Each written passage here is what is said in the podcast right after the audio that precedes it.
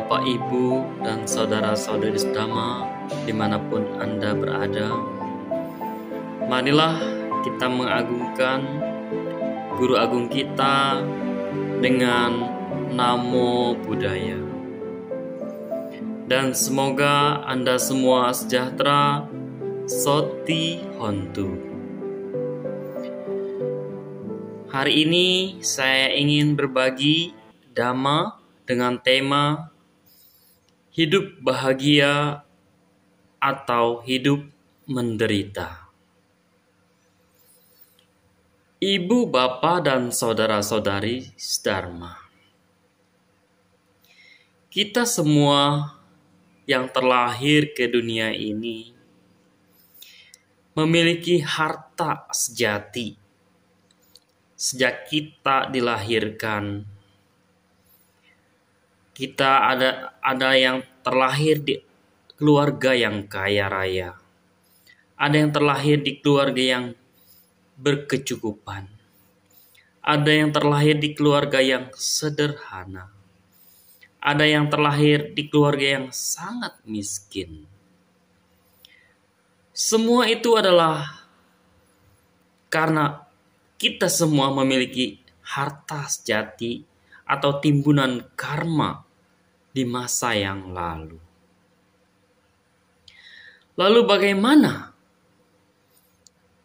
kita bisa memilih hidup bahagia, ataukah kita hidup menderita?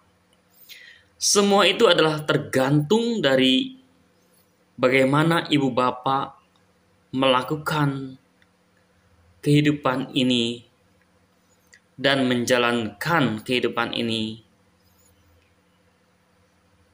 agar mengarah ke yang lebih baik atau lebih bahagia.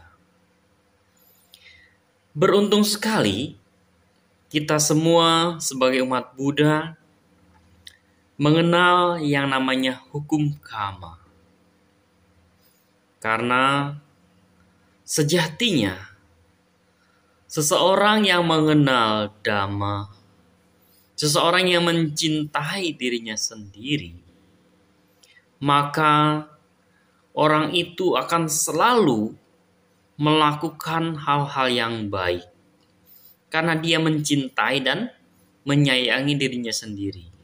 Dan dia mengerti bahwa sesungguhnya kehidupan ini adalah seperti gema ibu bapak.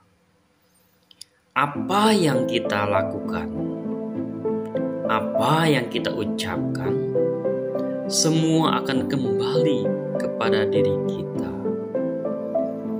Jika kita ingin dihormati, jika kita ingin bahagia, maka kita harus menghormati orang lain.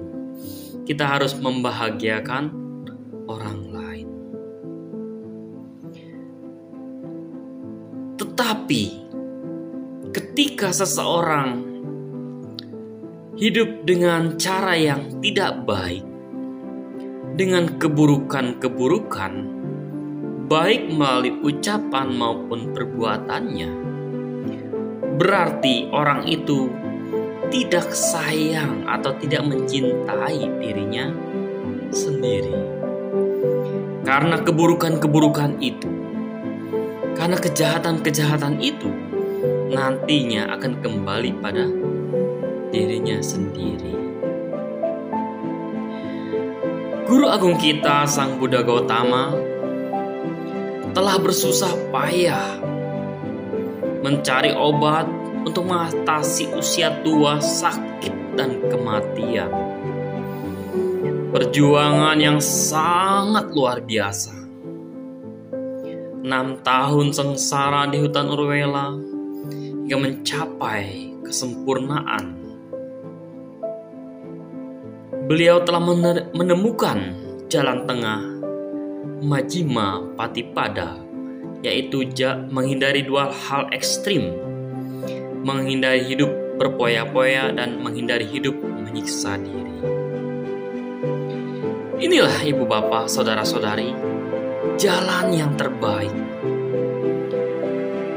yaitu delapan jalan utama. Karena dengan jalan inilah satu-satunya jalan yang membuat kita bisa melepaskan diri kita dari kelahiran yang terus-menerus, dari penderitaan yang terus-menerus kita alami. Guru agung kita sangat bijaksana sekali. Beliau mengajak kita untuk tidak melakukan hal-hal ekstrim seperti yang beliau lakukan, menyiksa diri dan lain sebagainya.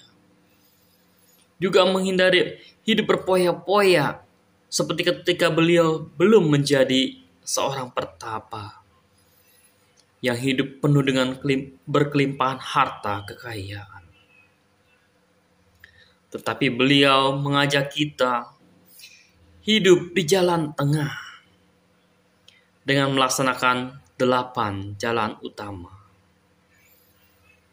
Jalan ini telah dibabarkan oleh beliau tinggal kitalah ibu bapak yang bisa mencapai kebahagiaan itu. Jadi letak kebahagiaan ataupun penderitaan itu tergantung ibu bapak sendiri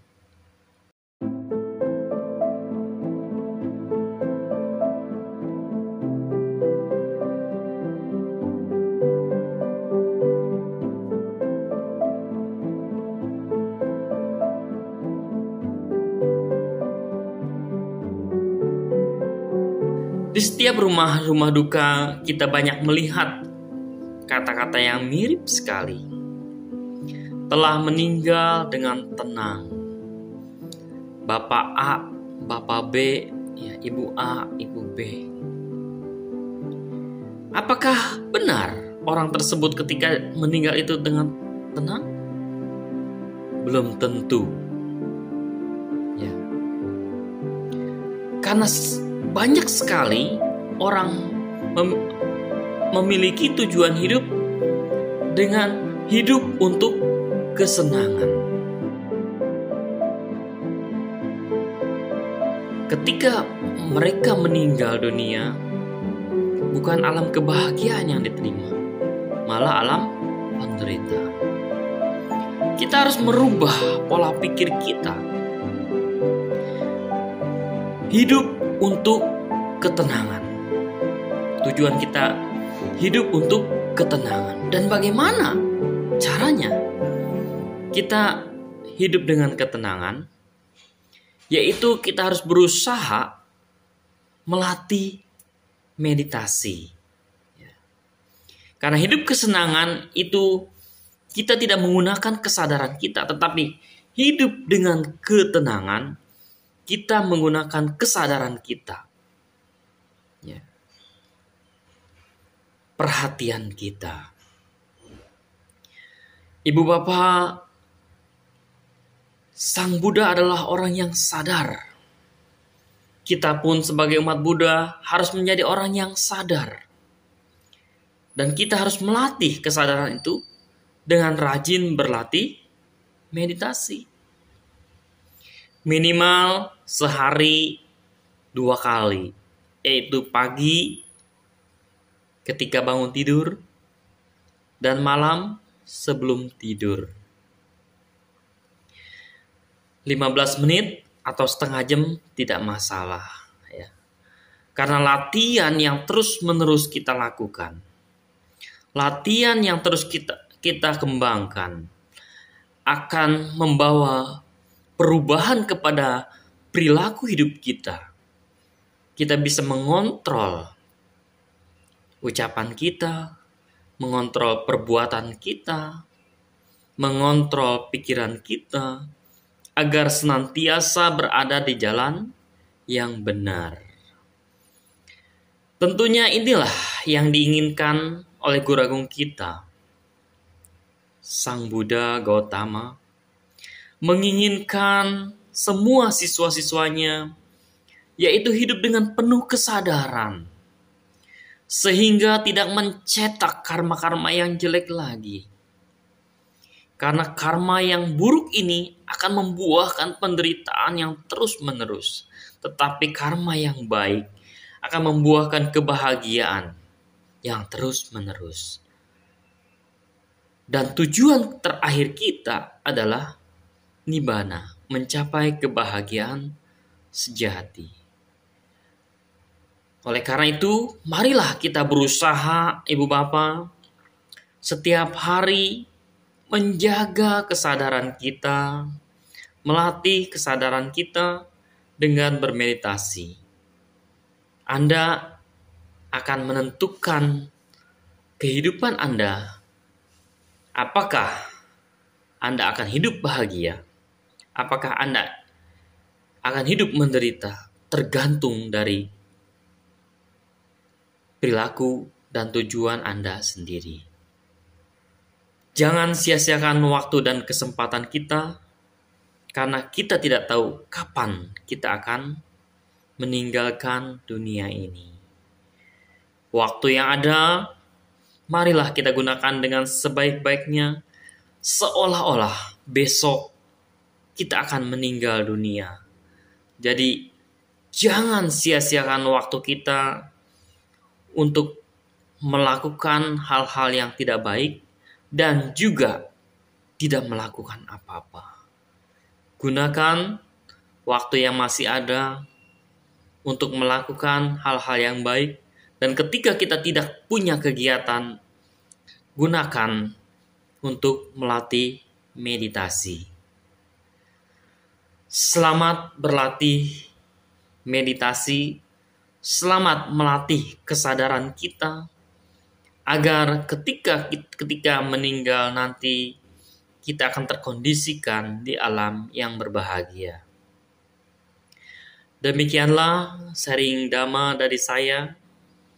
Semoga menambah wawasan, semoga menambah keyakinan kita, semoga membuat kita semakin rajin dalam praktek Buddha Sasana. Terima kasih, terpujilah Sang Buddha, Namo Buddhaya, Soti Hontu.